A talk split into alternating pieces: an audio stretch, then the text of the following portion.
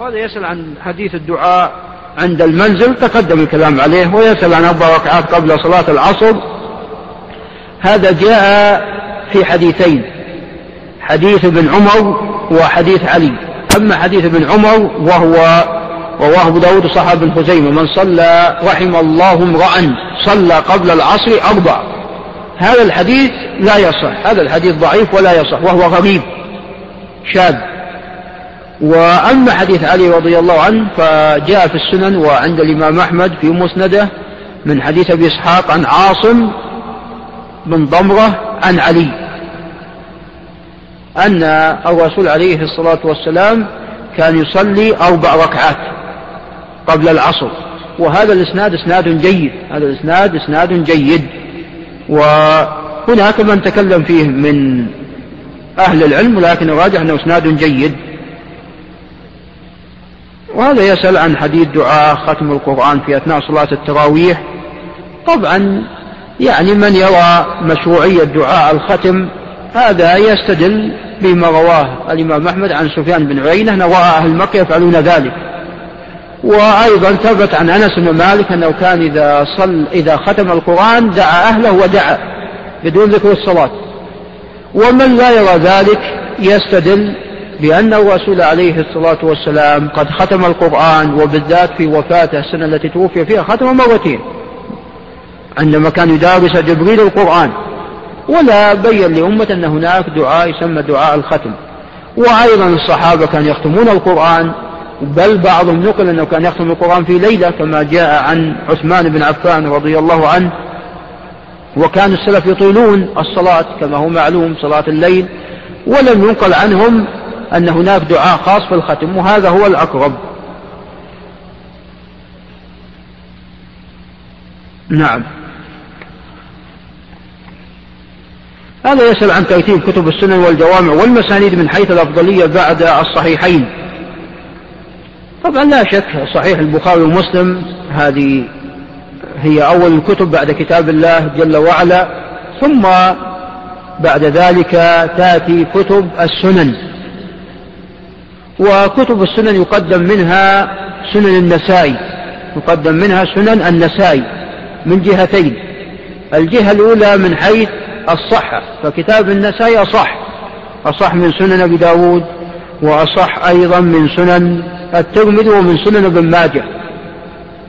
نعم. ومن حيث الصناعة الحديثية من حيث الصناعة الحديثية أيضا. وفي أمر ثالث وهو من حيث كثرة الأحاديث التي في سنن النسائي وبالذات السنن الكبير في قرابة عشرة آلاف حديث تقريبا. نعم. ثم بعد ذلك سنن أبي داود فهو صح من الترمذي. ثم جامع الترمذي. لكن جامع الترمذي طبعا يتميز بكثرة الكلام على الأحاديث تصحيحا وتضعيفا كما هو معلوم وكثرة بيان العلل والكلام على الرواة وفقه الحديث فكل هذا طبعا يتميز فيه ما يلحقه من كلام على الحديث أن العمل على هذا وفلان ذهب إلى هذا الشيء وفلان ذهب إلى هذا فهو يتميز بهذا بهذا الأمر. نعم. ثم بعد ذلك سنن ابن ماجه. بالنسبة لصحيح ابن خزيمة وابن حبان لا شك أن هذين الكتابين من أنفس الكتب من أنفس الكتب. وذلك لأكثر من أمر. الأمر الأول لأن صاحبي هذين الكتابين اشترطا الصحة. فأغلب ما في صحيح ابن خزيمة وابن حبان هو الأحاديث الصحيحة. نعم هناك أحاديث ضعيفة. نعم. وطبعا حتى النسائي النسائي يعني لا أحد يفهم من عندي أنه أن النسائي كله صحيح. لا وإنما النسائي في حديث ضعيف لكن المقصود أنه والنسائي قد النسائي يبين في نفس كتابه السنن يبين الأحاديث يبين كثير من الأحاديث الضعيفة. فأقول صحيح ابن خزيمة بن حبان هما من آه، أنفس الكتب. فمن جهة اشتراط آه، صاحب كل كتاب من هذين الكتابين الصحة. والأمر الثاني لما فيهما من آه، كثرة الكلام على فقه النصوص. وما يستفاد من الأحاديث.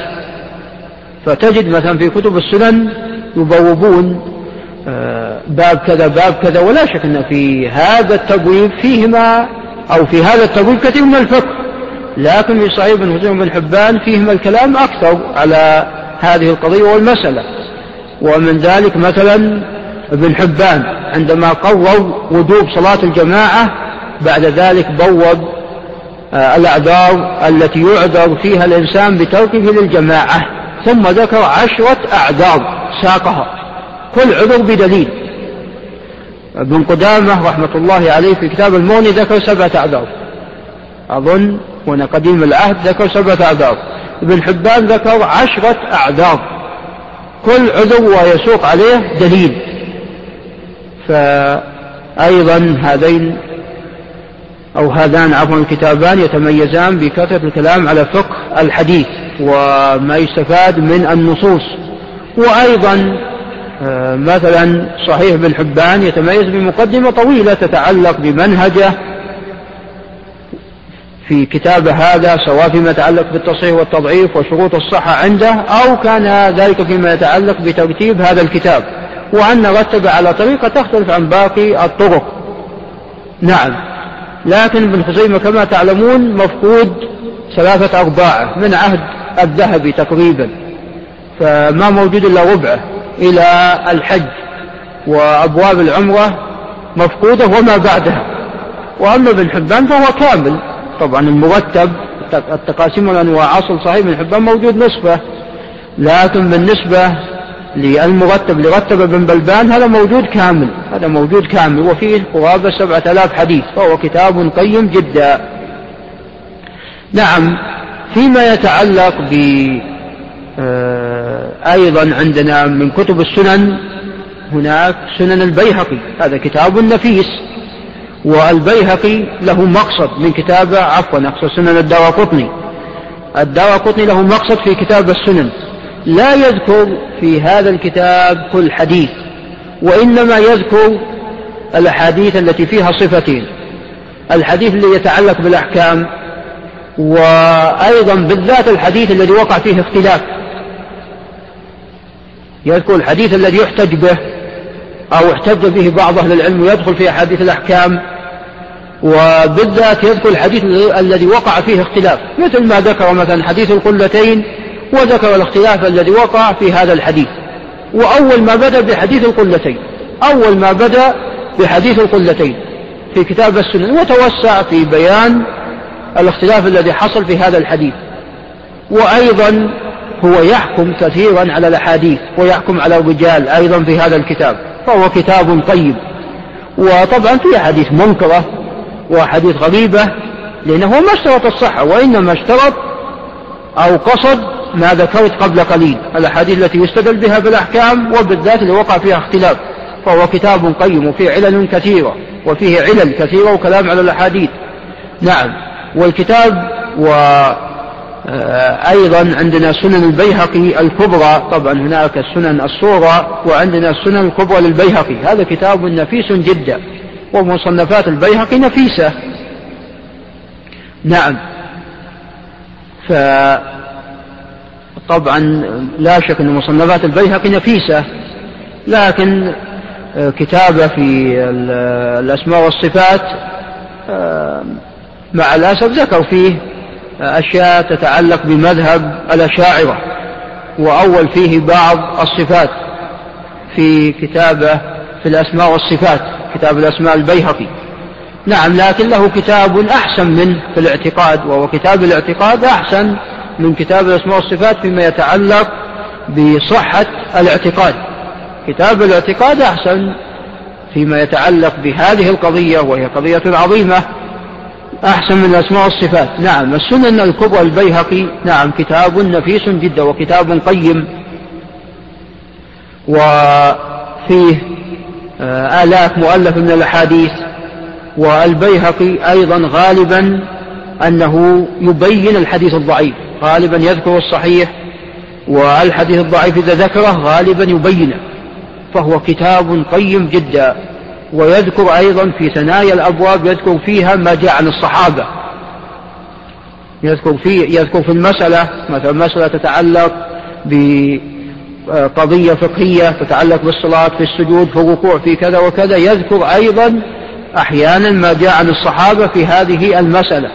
ويذكر أيضا أحيانا آه، بعض ما جاء للحفاظ في الكلام على الأحاديث تصحيحا وتضعيفا فهو كتاب أيضا كتاب قيم. نعم. وعندنا طبعا المسانيد ومن أشهر هذه المسانيد مسند الإمام أحمد. من أشهر هذه المسانيد مسند الإمام أحمد. وفيه مع زيادات عبد الله قرابة 27 ألف حديث. وإن كان قد سقط من المسند بعض الأحاديث ولكن في المطبوع قرابة 27 ألف حديث. نعم وفي كلام المتقدمين قالوا في قرابة 40 ألف حديث ثلاثين ألف حديث من رواية الإمام أحمد وعشرة آلاف من رواية عبد الله. لكن هذا العدد في النسخة المطبوعة أقل بكثير قد يكون ما قال بعض من تقدم تقريبا. نعم ولا شك أن هذا الكتاب قيم وكتاب نفيس وهو من أشهر المسانيد. نعم. وعندنا أيضا من المسانيد المشهورة مسند البزار فهو كتاب قيم جدا مسند البزار ويتميز طبعا بتعليل كثير من الأحاديث وبالكلام على كثير من الأسانيد. بالكلام أيضا على كثير من الأسانيد والحكم أيضا على الرواة. وعندنا أيضا آه، مسند أبي يعلى وهو أيضا كتاب قيم وهناك أيضا كتب أخرى وابن حزم عندما سئل عن أصح الكتب بدأ بالصحيحين ثم بعد ذلك ذكر كتاب ابن السكن. ذكر كتاب ابن السكن وكتاب ابن السكن غير موجود. كتاب ابن السكن غير موجود فيما أعلم. يعني أن هو طبعا غير لا شك غير مطبوع لكن أقصد أنه مخطوط فهو غير موجود. نعم. ولكن ينقل عنه ابن حجر نقل عنه وغيره غير ابن حجر نقلوا عنه. فعند توسع في تصحيح الأحاديث عند توسع في تصحيح الأحاديث. هناك أحاديث كثيرة ضعيفة حكم بصحتها فلا شك أن الكتب التي ذكرتها أحسن منه نعم ولعلي أقف عند هنا. هذا والله أعلم صلى الله وسلم على نبينا محمد. بسم الله الرحمن الرحيم. الحمد لله رب العالمين. وأصلي وأسلم على نبينا محمد المبعوث رحمة للعالمين وعلى آله وأصحابه ومن تبعهم بإحسان إلى يوم الدين. أما بعد فكما تقدم لنا بالأمس أنه فيما يتعلق بدرس اليوم سوف يكون على ثلاثة أقسام. القسم الأول كما ذكرت هو فيما يتعلق بالناحية النظرية. فهناك مسائل تتعلق بصحة الحديث وضعفه. وهذه المسائل والقضايا قد وقع فيها خلاف بين أهل العلم. فسوف يجري فسوف يجري عفوا الكلام على بعض هذه المسائل بمشيئة الله. والقسم الثاني هو فيما يتعلق بالناحية النظرية. عفوا فيما يتعلق بالناحية العملية. وذلك كما ذكرت سوف تكون قراءة في كتاب العلل الكبير للترمذي. وأما القسم الثالث فأيضا هو يتعلق بالناحية العملية فأيضا سوف تكون قراءة بمشيئة الله في تهذيب التهذيب. وذلك آه، حتى تعرف قواعد الجرح والتعديل التي يحكم من خلالها على الراوي ويحتاج إليها في الحكم على الراوي. نعم. فراح يكون الدرس في هذه الأقسام الثلاثة وسوف أبدأ بمشيئة الله بالقسم الأول وسوف يكون حديثي في هذه الليلة بمشيئة الله هو فيما يتعلق بالزيادة التي تكون في الأحاديث. وهذه قضية مهمة وقد بحثها أهل العلم بالحديث وأيضا من ألف في أصول الفقه وتكلم عليها الحفاظ في كتب العلل. نعم. وكثير من العلل إنما هي, إنما هي مبنية على مسألة زيادة الثقة. كثير من العلل التي يعل بها الحديث مبني على مسألة زيادة الثقة على هذه القضية وعلى هذه المسألة. نعم. ولذلك لعلي أتحدث عنها بمشيئة الله. فأقول أن هذه القضية قد اختلف فيها أهل العلم. فهناك من قال أن زيادة الثقة مقبولة مطلقا. وهناك من قال أن زيادة الثقة لا تقبل مطلقا فلم يقبلها. وهناك من فصل ففوق ما بين أن يكون في هذه الزيادة التي زيدت في الحديث أن يكون في هذه الزيادة تضاد لما جاء في هذا الحديث ولا يمكن الجمع بينهما. فقال هنا في هذه الحالة لا تقبل. وأما إذا لم يكن كذلك فهنا في هذه الحالة تقبل. وهناك من آه، قال أن زيادة الثقة إذا كانت تتعلق بالمتن فإنها لا تقبل إلا من فقيه. كما ذهب إلى هذا ابن حبان كما ذهب إلى هذا ابن حبان كما ذكرت بالأمس. وقال أيضا أن الزيادة التي تكون في الإسناد لا تقبل إلا من محدث. وهناك من فوق ما بين آه، اتحاد المجلس واختلاف المجلس. فقال إذا كان المجلس واحدا يعني هذا الشيخ حدث بهذا الحديث في هذا المجلس وكان هناك مثلا عشرة من الرواة وهناك ممن من الرواة ممن أتى بزيادة على الآخرين فقال هنا لا تقبل هذه الزيادة. وذلك أن المجلس واحد وأن هذا الشيخ الذي حدث بهذا الحديث لم يأتي بهذه الزيادة لأن الباقي باقي الرواة لم يذكروا هذه الزيادة. وبالتالي يكون هذا الذي زادها قد وهم. وأما إذا تعدد المجلس فقالوا هنا آه، تقبل الزيادة لأنه ممكن للشيخ يحدث ببعض الحديث ثم يحدث فيه في مكان آخر بزيادة على ما حدث به في المكان الأول. وأنه يجوز للإنسان أن يحدث ببعض الحديث وفي وقت آخر ممكن أن يحدث بكل الحديث. فقالوا إذا تعدد المجلس فهنا تقبل هذه الزيادة. وقيل غير ذلك من الأقوال. فهناك من فرق ما بين أن آه، يأتي بهذه الزيادة آه، راوي غير الراوي الذي لم يأتي بهذه الزيادة. وما بين أن يكون الراوي واحد مرة زاد ومرة لم يزد. مرة زاد ومرة نقص. فهناك من فرق ما بين آه، الراوي عندما هو يزيد في بعض الأحيان وبعض الأحيان ينقص. وما بين أن يكون الذي أتى بالزيادة هو غير الراوي الأول. فهناك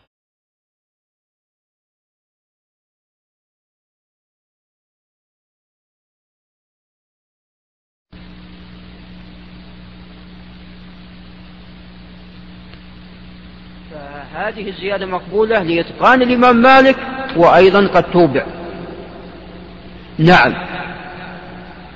مثال آخر على الزيادة المقبولة هذه زيادة في المتن. مثال آخر على الزيادة المقبولة التي تكون في الإسناد. مثال على ذلك آه، حديث لا نكاح إلا بولي. هذا الحديث رواه أبو إسحاق السبيعي. وقد اختلف على أبي إسحاق السبيعي. فروى هذا الحديث شعبة والثوري. عن أبي إسحاق عن أبي بردة مرسلا. سفيان سأل أبو إسحاق حدثكم أبو بردة أن الرسول عليه الصلاة والسلام قال لا نكاح إلا بولي. قال نعم.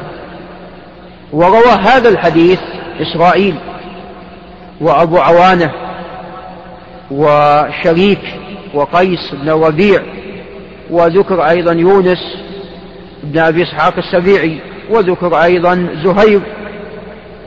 رووا هذا الحديث عن أبي إسحاق عن أبي بردة عن أبي موسى الأشعري. الأول مرسل رواية شعبة والثوري مرسلة. ورواية من ذكرتهم إسرائيل ومن معه متصلة بذكر أبي موسى الأشعري. هذه الزيادة مقبولة. مقبولة لأمرين. الأمر الأول أن الذي زادها جمع من الرواة وفيهم من هو موصوف بالإتقان عن أبي إسحاق السبيعي ومنهم إسرائيل. وقد قدمه بن مهدي على شعبة والثوري وإن كان سمع منه أخيرا. ولكنه كان متقنا في حديث جده وكان هو القائد لجده. فهذا أدى به لأن يتقن حديث جده أي أبو إسحاق السبيعي. نعم. وتابع أيضا جمع هذا الأمر الأول. الأمر الثاني أنها زيادة من ثقة هنا.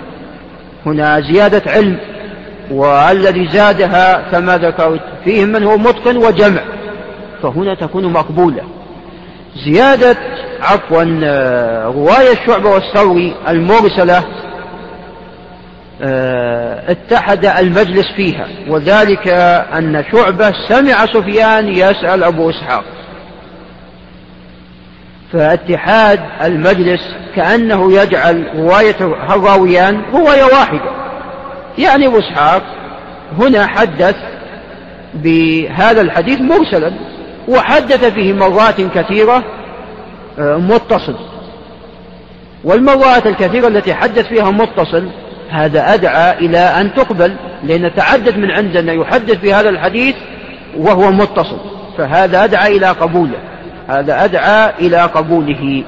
ولذلك آه، ذهب البخاري وأبو داود وأبو الوليد الطيالسي وجمع من الحفاظ إلى قبول هذه الزيادة. طبعا بالنسبة لرواية أبي إسحاق السبيعي عفوا بالنسبة لرواية يونس بن أبي إسحاق مرة رواه عن جده؟ عفوا مرة رواه عن أبيه أبو إسحاق. ومرة رواه عن أبي بردة والأقرب الله أعلم أن أخذ هذا الحديث عن جده. الأقرب أنه أخذ هذا الحديث عن جده. نعم. فهنا هذه الزيادة في الإسناد تكون مقبولة. أذكر زيادة في المتن مردودة وزيادة أخرى في الإسناد مردودة. مثال على الزيادة المردودة التي تكون في المتن زيادة إنك لا تخلف الميعاد. آه، في حديث علي بن عياش عن شعيب بن أبي حمزة عن محمد بن المنكدر عن جابر أن الرسول عليه الصلاة والسلام قال من سمع المؤذن فقال اللهم رب هذه الدعوة التامة والصلاة القائمة آت محمدا الوسيلة والفضيلة وابعثه مقاما محمودا الذي وعدته. روى هذا الحديث محمد بن عوف الحمصي عن علي بن عياش بالإسناد السابق فزاد هالزيادة إنك لا تخلف الميعاد مع الحديث. وابعثه مقاما محمودا الذي وعدته إنك لا تخلف الميعاد. روى هذا الحديث قرابة عشرة وفيهم من هو من كبار الحفاظ كأحمد والبخاري كلهم والدهلي كلهم قد رووه عن علي بن عياش عن شعيب عن ابن المنكدر وعن جابر. بدون ذكر هذه الزيادة. بدون ذكر هذه الزيادة. فإذا هذه الزيادة شاذة ولا تصح. هذه الزيادة شاذة ولا تصح. هذه الزيادة شاذة ولا تصح. وذلك لأن القرائن لم تتوفر فيها. فأولا أن الحفاظ لم يذكروها وإن كان محمد بن عوف, بن عوف حافظ ولكن أحمد والبخاري والدهلي مقدمين عليه. لا شك أن مقدمين عليه كثيرا. ثانيا أن أيضا جمع كبير ما ذكروها الزيادة. فإذا هذه الزيادة شاذة ولا تصح. هذه الزيادة شاذة ولا تصح. وتكون شاذة كما ذكر مثال آخر على الزيادة التي تكون في الإسناد وتكون مردودة ما رواه أبو وائل عن حذيفة بن اليمان العبسي رضي الله عنه أن الرسول عليه الصلاة والسلام بال وهو قائم عند زبالة قوم وأمر حذيفة أن يقف خلفه. نعم. هذا الحديث خرجه الشيخان وغيره. وجاء من حديث الأعمش ومنصور بن المعتمر كلاهما عن أبي وائل. وهؤلاء من أثبت الناس في أبي وائل. وروى هذا الحديث آه، عاصم بن أبي النجود وحماد بن أبي سليمان. عن أبي وائل عن المغيرة بن شعبة. أن الرسول صلى الله عليه وسلم بال قائما إلى آخر الحديث. فهذه الزيادة مردودة. لماذا مردودة؟ لأن القرائن لم تتوفر. فأولا عاصم متكلم في حفظه وطبعا في حديث تفصيل ليس هذا محل ذكره. وحماد بن أبي سليمان أيضا في حديث بعض التفصيل ومتكلم في حفظه. وإن كان الأصل في روايتهما آه، أن حديثهما حسن لكن إن كان عاصم قد روى الحديث عن أبي صالح السمان فهنا تكون روايته مردودة لأنه غير مقبول رواية عن أبي صالح. له عدة أحاديث آه، خالف فيها الثقات وأخطأ فيها عن أبي صالح. نعم ولا الأصل هو أن حديث حسن. لكن حفظ فيه شيء وحماد بن أبي سليمان أيضا حفظ فيه شيء. بينما منصور والمعتمر هما من, هما من كبار الحفاظ. منصور والمعتمر هما من كبار الحفاظ.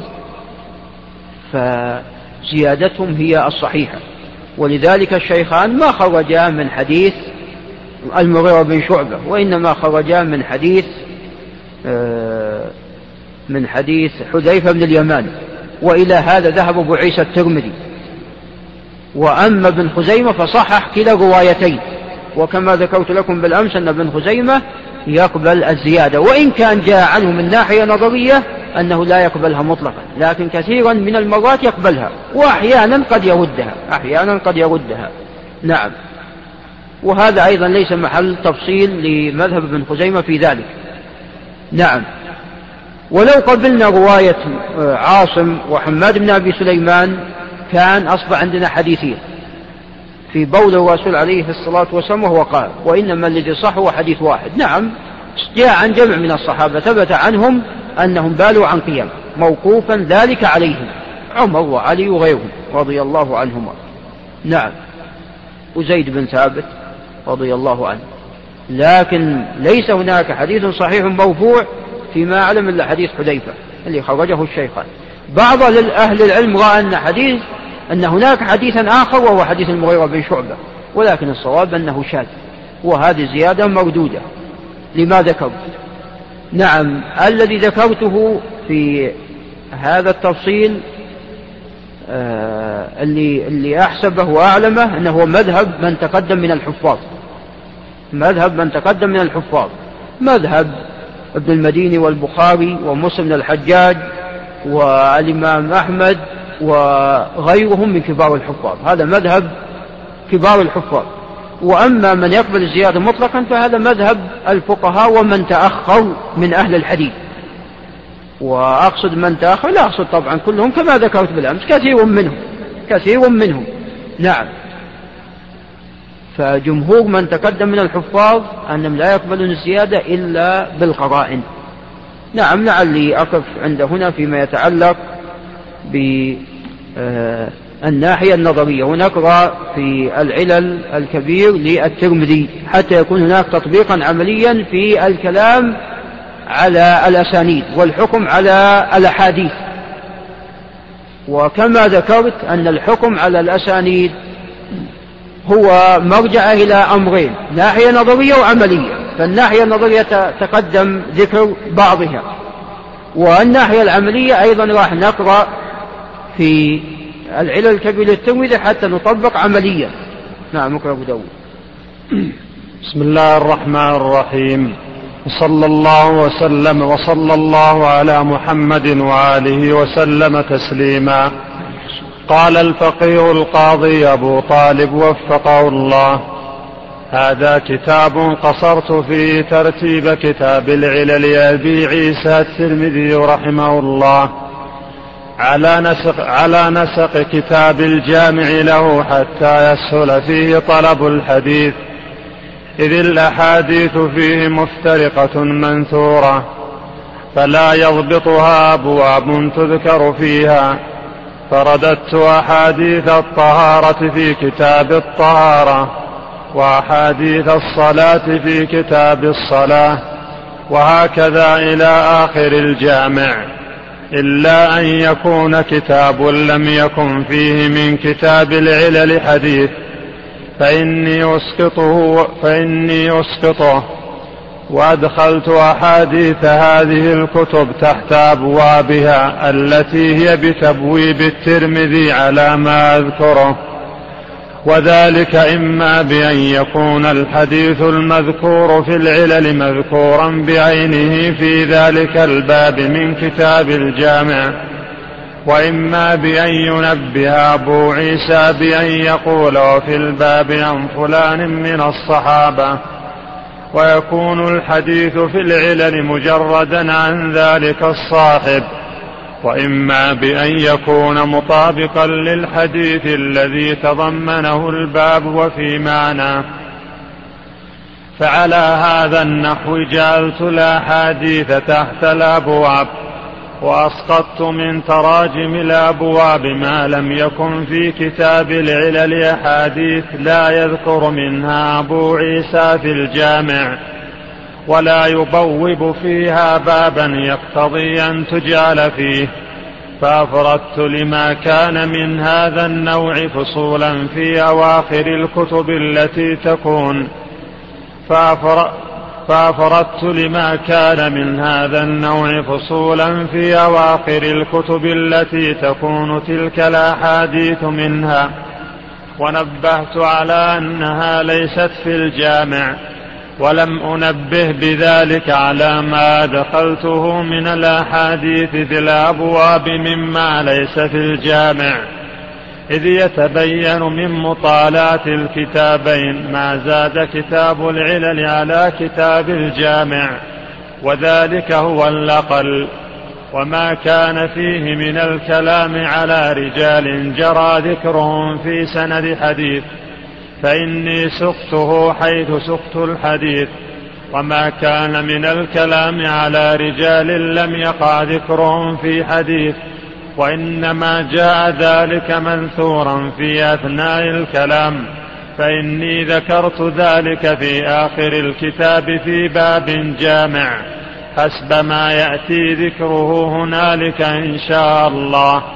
ولقد كان يتجه ولقد كان يتجه أن يسقط من كتاب العلل كل ما هو مذكور في الجامع حتى لا يذكر فيه إلا ما ليس في الجامع غير أنا كرهنا أن نسقط منه شيئا فتركناه على ما هو عليه. فربما يجيء الباب ويكون فيه الحديث الذي في ذلك الباب من الجامع. بنحو الكلام الذي تكلم عليه بلا مزيد على ذلك.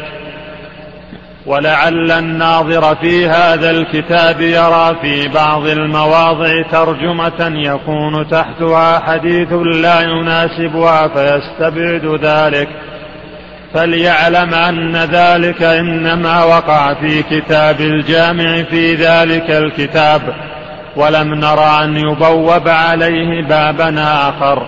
بل ذكرناه حيث ساقه أبو عيسى في أي باب كان.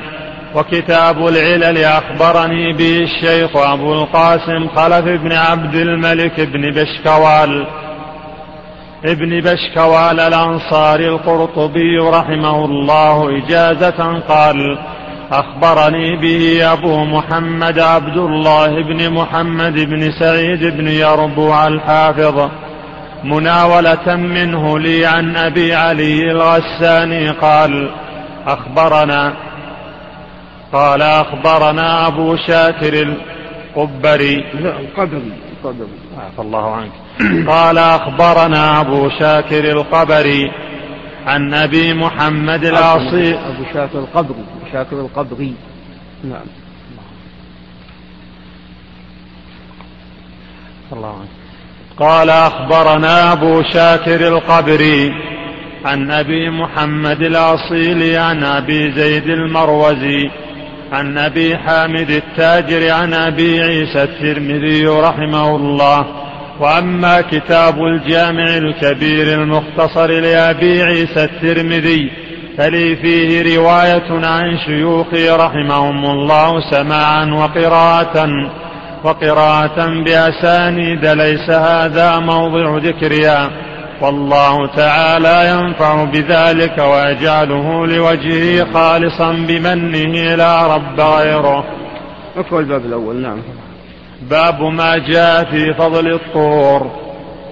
قال أبو عيسى الترمذي سألت أبا عبد الله محمد بن إسماعيل البخاري عن حديث مالك بن أنس عن زيد بن أسلم عن عطاء بن يسار عن عبد الله الصنابحي أن رسول الله صلى الله عليه وسلم قال إذا توضأ العبد فتمضمض خرجت الخطايا من فيه الحديث. فقال مالك بن أنس وهم في هذا الحديث. وقال عبد الله الصنابحي وهو أبو عبد الله الصنابحي واسمه عبد الرحمن بن عسيلة ولم يسمع من النبي صلى الله عليه وسلم. وهذا الحديث مرسل. وعبد الرحمن هو الذي روى عن أبي بكر الصديق والصنابح ابن الأعسر الأحمسي. الأحمسي. الأحمسي. أي نعم. الله عنك الأحمسي صاحب النبي صلى الله عليه وسلم. قال قلت له كم روى عن النبي صلى الله عليه وسلم؟ قال حديثين. حديثه عن النبي صلى الله عليه وسلم. إني مكاثر بكم الأمم وحديث آخر حديث الصدقة وليس هو عندي بصحيح. رواه مجالد عن قيس عن الصنابح. قال أبو عيسى وإنما قال محمد لا يصح حديث مجالد لأن إسماعيل بن أبي خالد رواه عن قيس أن النبي صلى الله عليه وسلم رأى في إبل الصدقة ناقة مسنة ولم يذكر عن الصنابح نعم أحسنت. في هذا الذي قرأناه أولا فيما يتعلق بمقدمة أبي طالب القاضي فذكر أنه رتب هذا الكتاب ويبدو أن هذا الكتاب لم يكن مرتبا على الأبواب. وذكرت فيما سبق أن كتب العلل إما أن ترتب على المسانيد وهذا هو الغالب وإما أن ترتب على الأبواب الفقهية وهذا في بعض الأحيان. ومن ذلك علل ابن أبي حاتم مرتب على الأبواب الفقهية وأيضا هنا أبو طالب رتب هذا الكتاب على الأبواب الفقهية. وكذلك أيضا ذكر أن كثيرا من هذه الأحاديث التي بين أبو عيسى علتها وتكلم عليها هي موجودة في كتابه الجامع هي موجودة في كتابه الجامع.